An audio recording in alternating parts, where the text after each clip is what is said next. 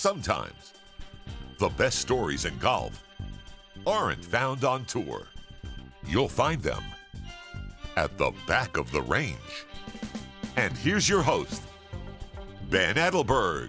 And welcome to the Back of the Range. I am your host, Ben Adelberg. This is episode two ninety-five. Good morning from Augusta National Golf Club. Yes, the back of the range is at the Masters. If you needed that sentence to sink in, you are not alone. Since the day that I learned that I would be a credentialed member of the media at the twenty twenty-three Masters Tournament, I have been eagerly awaiting the moment that I would get to be a part of this wonderful tournament in a working capacity. So as I read the intro to this episode, I'm sitting in the media center here at Augusta National, which is located, ironically, at the far end of the practice facility at Augusta National Golf Club. Yes, the back of the range is at the back of the range at the Masters. My objective this week is the same as every other week here at the back of the range. We focus on the amateurs. There are seven fantastic young players representing the amateur side of the game, and that will be my full focus this week. There are more podcast episodes coming out in the next day or so. For those of you that follow me on social media, you'll see video interviews with players and some of the photos and videos capturing the Masters from the amateur's perspective. There are many narratives in play this week at Augusta National. P G A Tour versus Live. Will Rory complete the slam? Will Tiger contend? But the only storyline that I'll be solely focused on this week will be the amateurs. The best way to consume all of the content is to go to the Instagram account for the Back of the Range, or head over to the website, the back of the range dot com. One of the amateurs in the field this week is Ben Carr, runner-up to Sam Bennett in last year's U S Amateur. He's a member at Country Club of Columbus, and so is another gentleman playing in the Masters this year for the final time. Ben's mentor during the practice rounds this week has been Larry Mize, the nineteen eighty-seven Masters champion, and I'm thrilled to welcome him now to the back of the range. Larry, how are you? Uh, Ben, I'm doing good. Hope you are. I'm doing fantastic. Uh, I mean, how how how can't we be fantastic? With we're basically on the eve of the Masters. Um, this is going to be uh, this is my rookie season, so to speak, uh, at Augusta for for the Masters. You, sir, have been there for well, you've had this is your fortieth consecutive appearance in the Masters. That seems that's completely unfathomable when you step back and just think about that. This is going to be your fortieth. How do you even how do you even comprehend that? Uh, I really don't.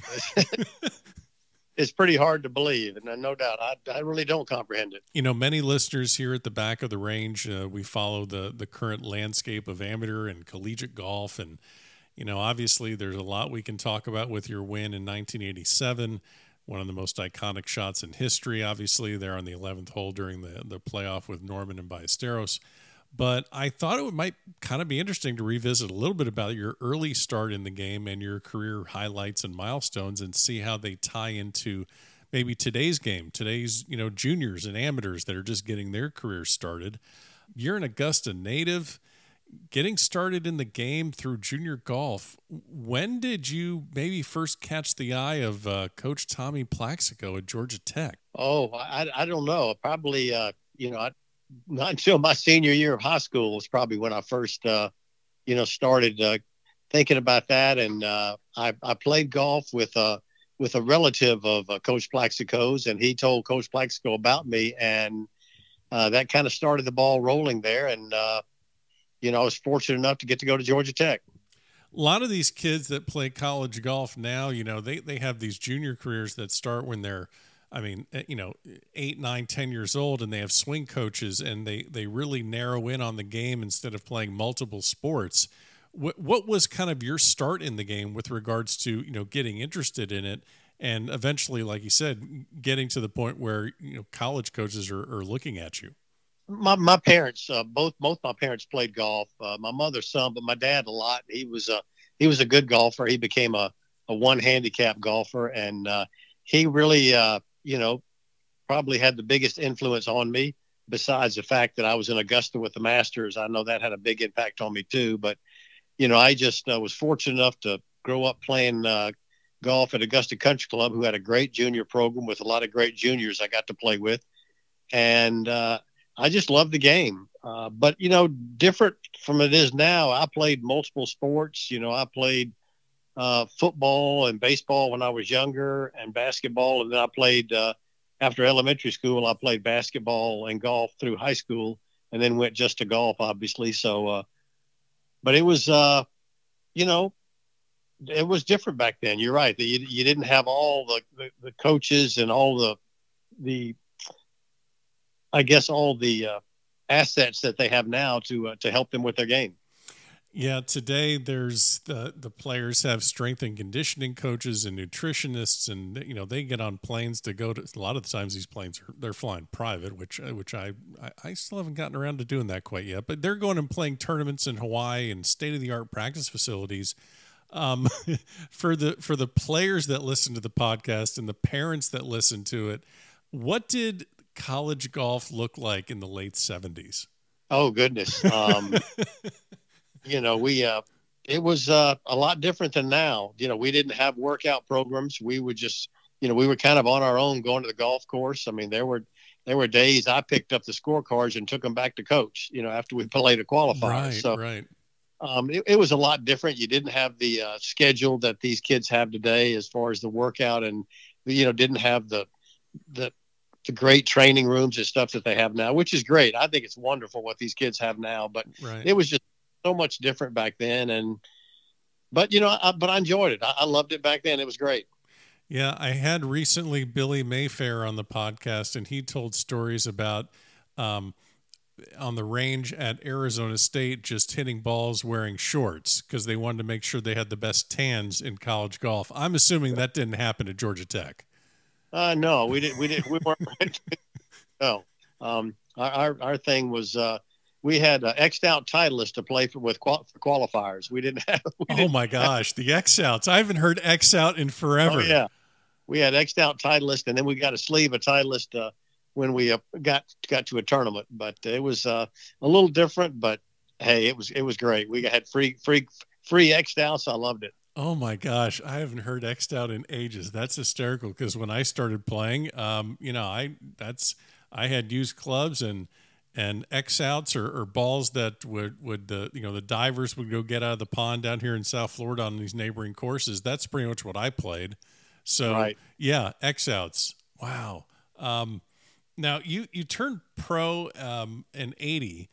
And joined the tour in eighty-one. Uh, you actually left Georgia Tech early. Now, you know, today there's P G A Tour U, and there's Corn Ferry, and um, you know, Canada. There's all these different avenues. You know, the, the you know amateurs are getting exemptions now into P G A tournaments.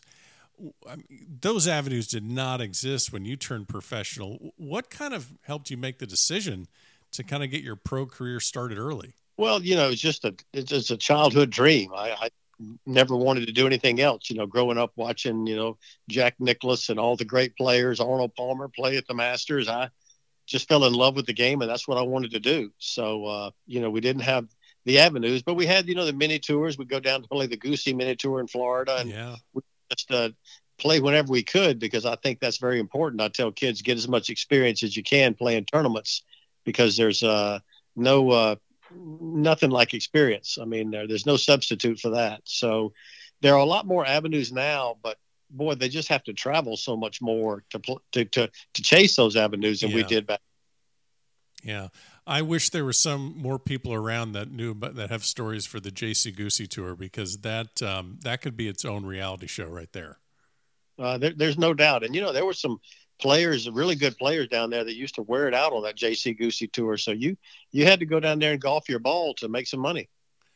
That's the best way to figure out if you're going to make it or not. And yeah, like you said, the travel was, so basically you were just kind of a, a small, it was just a small kind of regional circuit mini tour, wasn't it? That, that's it. I just went down to the Orlando, Orlando area and played golf there, you know, drove down there and, and did that. And, uh, you know, it's, uh, I got some, I got some, uh, some experience down there, which helped me. Yeah. Well, you you had your first win in eighty-three at the Danny Thomas, which is basically the, the FedEx Saint Jude, kind of the equivalent tournament. But I'm looking, I was kind of looking at the number of tournaments that you played throughout the year, And gosh, those first couple of years, I mean, I think in eighty-three you played thirty-five tournaments. Is that? I mean, that's that's a killer schedule. And, and of course, on the P G A Tour, you are traveling quite a bit. Um, and it looked like you got, I mean, as your career progressed into the eighties and nineties, and you kept your card for twenty consecutive years, um, you were averaging around twenty-five tournaments a year. Were there ways that you were strategic about setting your schedule and aligning yourself at tournaments that maybe fit your game better? Or was it just wherever the tour takes you, that's where you're going? No, no, there's no doubt. I mean, that, that second year I played so many because, you know, they still had the Monday qualifying in eighty-two, yeah. my year. So I didn't, you know, I only played, I think, thirteen events my first year. So I was still learning the ropes the second year. So I played a lot. And, but then I did start, uh, you know, winning the second year helped. And I started trying to say, okay, where are the tournaments that I really like? Where do I play well? And, uh, you know, that's what I went for. I mean, purses were a decision, but I still felt like the golf courses I liked and played well, that was the biggest thing. And then purses was probably next.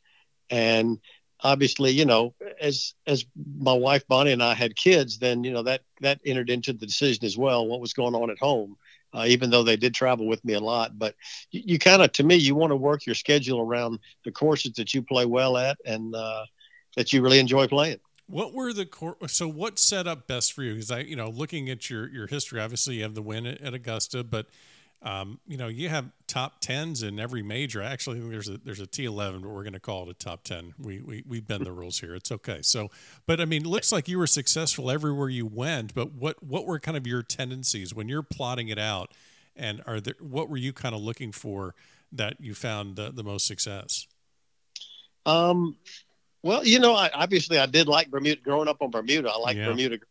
Um, but, but yet I played out uh, good out West as well. You know, I won Tucson out there, which was, which was great. But, you know, I, I loved playing the, uh, the great golf courses like Riviera. I loved playing Riviera and, uh, it was one of my favorites, and Harbor Town, where those were two of my favorite tournaments and two of my favorite golf courses. So it really was just dictated by, uh, where the schedule fell, where the tournaments fell did dictate some, because I got to where I tried to, every eight weeks, I tried to have at least a two-week break off during an eight-week schedule. I never wanted to play too many in a row because it really did wear you out, you know, mentally, and it just started, you know, causing your play to, to drop off a little bit. So it was kind of a two-week break every eight, eight, eight weeks and just budgeting it around the courses I liked and uh, just went, went with it that way.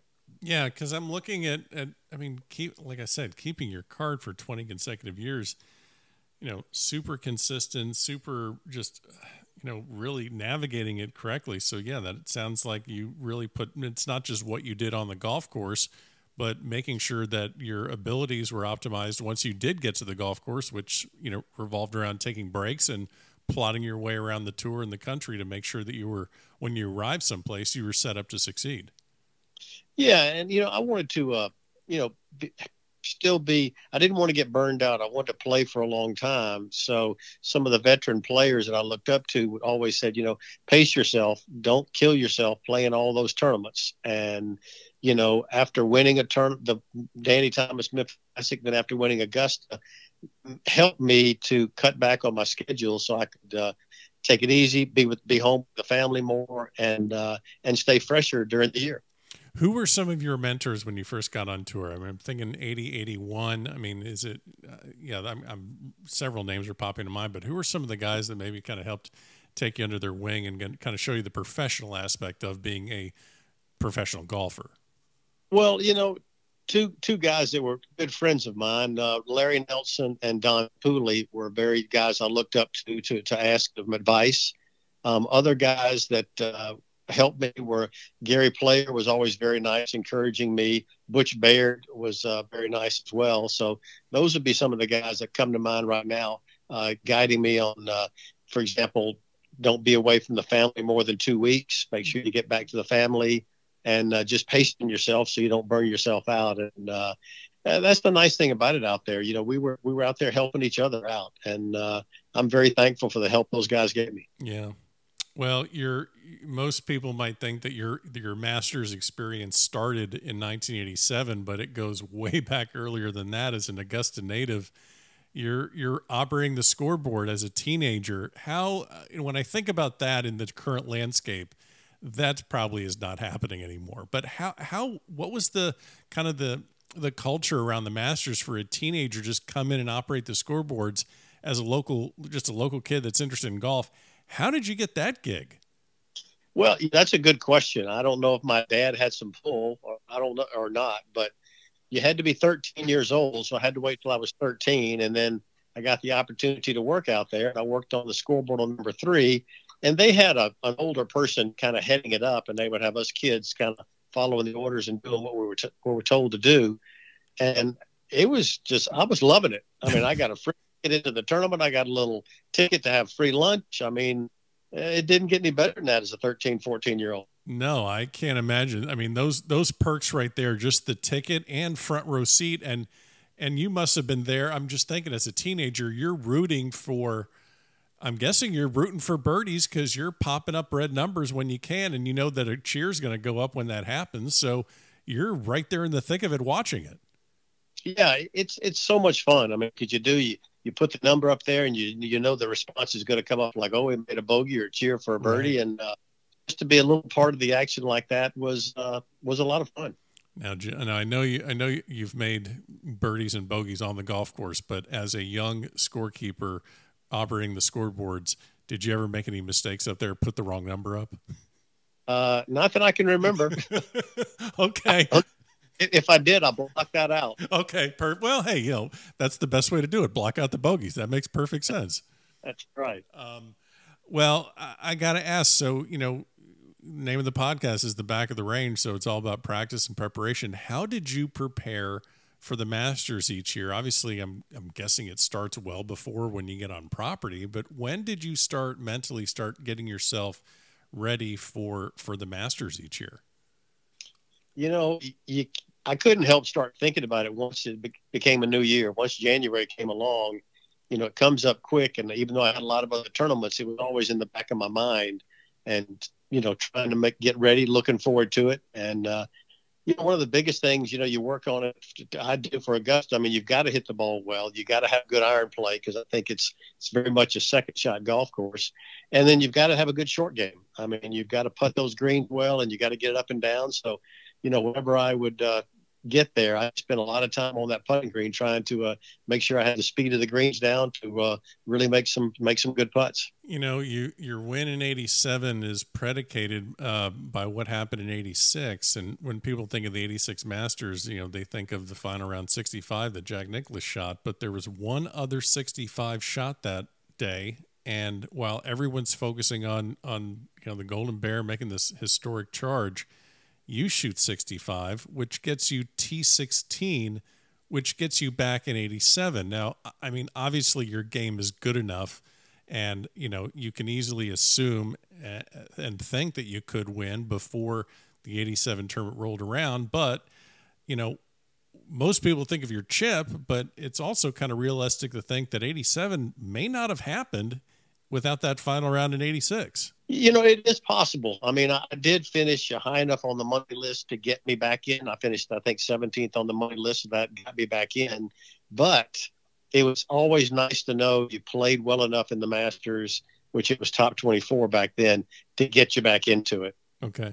I feel like that sixty-five was a springboard into the next year, because I came back with really good feelings, because the last time I competed on that on that golf course, I shot seven under par. So I think that did give me some momentum and a good feeling coming in, despite the fact I was playing good when I came in in eighty-seven. But it was uh, it's nice to go back to a golf course where you played well the previous year.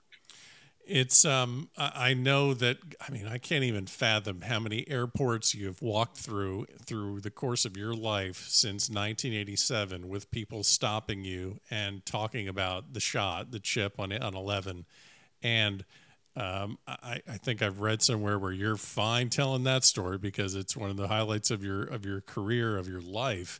Um, do any funny stories stick out from people that coming up to you and saying, I was there, I saw it? And how many people have come up to you saying they were there? That has to be just more people than probably the Masters could contain. Everyone says they're there.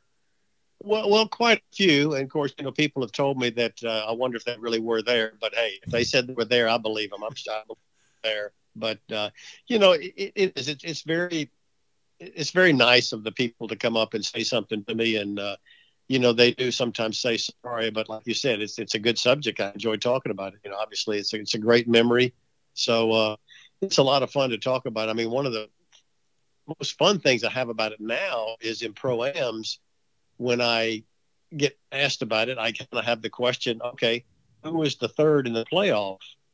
And it's become a great question because I'd say ninety percent or more don't know who the third person in the playoff was. Sure. So I have a lot, have a lot of fun with that, and uh, you know, having them guess and everything and tell them. So uh, it's uh, it's always fun, and when people do that, it's just very nice of them to uh, to remember that, and it's. Uh, It's okay with me. Yeah, I bet. Yeah, funny enough, I actually bumped into Steve Melnyk at a collegiate event about a month ago at Sea Island, who, of course, was uh, well. You were busy chipping the ball in the hole at the time, but he was on, he was on the, the broadcast with he, he made the call. Um, but yeah, just saw him about a month ago. And the other thing that's so cool is you are the last person in history to have the green jacket slipped over their shoulders by Jack Nicklaus. Yeah, that was very special. I mean, you know, Jack was my favorite growing up, and to, to have him put the jacket on me and congratulate me was, uh, you know, just uh, completed an unbelievable week for me. Really did. More nerve, well, we probably can't answer this, but more nerve-wracking, probably equally as nerve-wracking, um, hosting the Champions Dinner the next year or navigating through the playoff? Um, well, you know, it's pretty close. I was pretty nervous first time for me, and that's why I like like to tell the younger guys when they win that, you know, you belong here and, uh, and just enjoy it, because it's a little, uh, little overwhelming the first time I was there. And, uh, I, I don't, that's a good question. I'm sure the playoff was more nerve wracking, but it was a, it was a fun nervous at the at Champions Dinner too. And, uh, it's, it's, it's a night I look forward to every year. It's great. You got Sarazen, Snead, Palmer, Nicklaus. Um, gosh, who else, uh, I'm trying to think who else was, well, Hogan, Hogan was Hogan there at the time. Hogan was- no, you know, he started the dinner, but he never did come after, since I had won. Um, but, but I was so fortunate to come along when I did. Cause I mean, those you mentioned, you know, Byron Nelson, Stairs and Snead, Nicklaus Palmer, obviously, but Herman Kaiser, Henry Pickard, all these great old players that I got to meet and talk with, uh, Jackie Burke. Um, it was just so great. And then you move all the way up through Tiger Woods and all the great young players now. So to be in that group and to have seen and enjoyed the company of so many great players has been a big thrill for me. Who I, I know this is almost impossible for you to pick the one guy that, you know, if you were, you make it a point, you got to visit with him and, and, and hear a couple of stories or just check in. Is there any one guy that maybe, or a handful that you always kind of made sure you checked in with just because of who they were and maybe the stories they would tell? I mean, I've, I've heard stories that Snead always had a joke to tell that probably could never be repeated, but it, were there those that, that your core group that you kind of always checked in with it? Cause it was the one time a year you could. Well, there's so many of them, yeah, I know. But I, two guys come to mention, and it's Jackie Burke, who was just, I uh, loved, he'd listen to Jackie Burke talk, talk stories in golf. Cause he was so, uh, Did so, so colorful with his stories, so great, and he just the knowledge he had. And then Bob Goalby as well. Uh, I really enjoyed Bob Goalby. He would tell stories at the dinner, and uh, and that's just to mention too. There are so many others, but those two come to mind as I uh, really enjoyed talking and listening to them. Um, I'm guessing that that dinner in eighty-eight, you just had, kind of had a deer in the headlights look about you. Like, I can't believe I'm hosting this dinner and all these guys are staring at me and, and where, where they're telling stories and they're congratulating me. Have you seen that same deer in the headlights look from younger guys come through over the last, you know, ten, twenty years? Do you see a look in their eyes that said, oh yeah, I know what that look is? Yeah, I, you know, I really don't. I think the guys come in and, uh, you know, they're maybe, they're maybe better prepared for it than I was. And uh, they really come in looking good. And uh, the nice thing is when I look back at the pictures in eighty-seven, I, I look okay. I don't look, I don't, um, so I think maybe I hit it pretty well, but they handle it probably a little better than I did. Well, you are still the only Augusta native to win the Masters. I know you live in Columbus, Georgia, which is, I guess, about a four-hour drive to Augusta. And, you know, another special thing about Masters champions, you uh, receive an honorary membership and allows you to play Augusta National. I- I'm guessing you don't have a problem getting a tee time there when you need one. You obviously have your own memories from competing, but the other cool thing I was thinking about is every time you bring a guest or a friend or any, I mean, anyone, you are, I mean, for you, it's just bringing a guest out to the club, but you're essentially fulfilling someone's lifelong dream every time you bring a new person out there. Do any trips just stand out?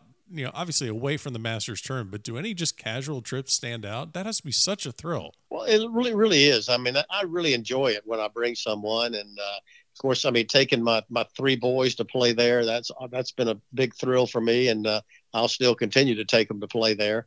Um, but taking people that haven't been there, you know, some, some, uh, a good friend of mine here in Columbus, I've taken him and, uh, we still, we were talking, we played golf the other day and we were talking about, uh, our time there. So it is, uh, it's a lot of fun. I mean, they're having a good time, but I'm having a lot of fun right. seeing the enjoyment they're getting, and I'm I'm enjoying it a great deal myself. That has to be just so emotional for them, and you're, it just be yeah, like you said, it must be just such a thrill for you to watch that because they, I mean, who knows what their golf games are like at that time because that would be the furthest thing from my mind. But just seeing that they're they just have to be looking around saying, "I can't believe I'm here." Well, yeah, and the tough thing is that also makes it hard to play good golf because you're kind of overwhelmed just being there. So, you know, the golf never seems to be as good as it could be because you're just so, uh, you know, excited to be there. Now, I know that you don't, you've never tried to hit the chip again from eleven. I know that, I, that's a, I've read that, I know that, not surprising whatsoever. Why would you, you know, why would you want to paint over a Rembrandt? Why would you want to do that? But your friends that you bring, I'm sure they run over and try it themselves. You know, I'm sure they have. None come to mind. People ask where it was, and I'll say it's over there somewhere because I'm not going there. You know, now they've changed it where it's a, it's a bigger slope, so it's completely different now. Um, but I, uh, you know, I don't remember many trying it, but I hear from members that a lot of the people that would come with them would go over there and try it and hit the shot and everything. So um, it, it's, you know, I'm glad people are having fun with it. Yeah. There's a young man from Georgia Southern by the name of Ben Carr who is going to be playing in the Masters this year. I was there at the U S A M last summer at Ridgewood in New Jersey where, I mean, this crowd fell in love with this kid. Um, not that they weren't rooting for Sam Bennett to play well, but, man, when they announced his name, there was a deafening roar for that kid. Um, clearly something that you can relate to. Doesn't hurt to have people in your corner when you're out on the golf course. But again, you know, the weight of it, uh, you got to manage that too. How did you kind of manage to control your emotions at the Masters, being an Augusta native, knowing you had all that support? First, let me just second Ben Carr. You know, we, we play at the Country Club of Columbus together, and he is just a great uh, young man, and I'm looking forward to playing the practice round with him and the par three with him and Russell Henley. So we're going to have a lot of fun. Um, and I'm excited for him to be there. But, you know, the great thing for me at Augusta is everybody was happy I was there and was supporting me. Didn't feel like I had big expectations on me because it was such a big tournament. It was such a major. People weren't expecting me to win it or anything. They were just happy I was there and were just giving me support. So it really was a nice atmosphere for me to be in. And it's just, it's been great. Yeah, I know. Um, I, it sound, I know this is going to be your final appearance in the Masters as a competitor. forty years is an absolutely astonishing run. Uh, I'd, I'd ask you what you're going to miss, but you know, you, you have the Champions Dinner, you have the par three. I'm sure you're going to continue to knock it around the par three for, for, for several years. Is there, I mean, looking at it, realizing that the course has grown by what, six, seven hundred yards. It's it's and and you're in your mid sixties. I mean, it's it's realistic to understand that it's just it's it um, the course is, is is long. But is there really an, is there anything you're going to miss about competing out there, or are you pretty much at peace with uh, you know this time to turn the page? Well, I, I am at peace with it. But what I will miss is just playing uh, with the guys. Uh, number one, I get to play with some guys that I played with on the P G A Tour. They're still out there. Yeah. I played with very young, and also playing with some of the new guys, playing with some new guys I did not know, and getting to know them and be around them and play with them for a couple of days or whatever. Um, I, I will miss that because it's been a lot of fun uh, in both of those regards. Yes. Well, sir, I will let you get out of here uh, with one final question. You are a veteran of, of Augusta National. I'm going to be a rookie this year, my first year being a credentialed member of the press at Augusta National. Give me some advice. What do I need to maybe go see or do, or people I should talk to? Do you have any advice for a rookie uh, media guy at the Masters? You know, that's a really good question. Excuse me. Just soak it up. Just enjoy it. Uh, definitely go over to the uh, uh, par three golf course. I think that's one of the prettiest spots on the golf course. You know, they've redone it and they've did a gr- done a great job with it. So definitely do that. And just, you know, make sure you walk around the golf course. Go down to Amen Corner, check it all out, and uh, enjoy the enjoy the best concessions in golf. Okay, perfect. I'm glad you mentioned that. Concessions. What is what is Larry Mize's go-to? What is your guilty pre- pleasure there, food-wise, snack-wise? I can't believe I didn't even think about this until now. I'm glad you brought that up. What is the? I mean, this is your one week of the year at the Masters. What are you guilty of? Like, I, I eat way too much of that. Well, you know, we're spoiled in the locker room with it's a lot of great food that they have up there. Sure. And uh, they have the uh, Krispy Kreme donuts in the locker room for us, which I do indulge in that a little bit, which I love. Um, but as far as the concessions out on the course and stuff, sometimes I would have someone go and get me uh, ham and cheese on rye. And I enjoyed eating the ham and cheese on rye they have out there. But every bit of it's good. It's all good, and it's all priced very reasonable, and It's it's a blast. You'll have a great time. I can't wait for you to get there. Really appreciate the time, and uh, I, I thank you so much, and uh, all the best uh, on your uh, on your Masters experience this week. I appreciate it, Ben. Take care. And there you have it. Special thanks to Larry Mize for joining me on this special episode here at the Back of the Range. Don't forget, follow along on Facebook, Twitter, Instagram. Every episode is available at the back of the range dot com. And again, stay tuned to the Instagram account, The Back of the Range, for coverage of the amateurs here at the Masters. We'll see you again next time here at the Back of the Range.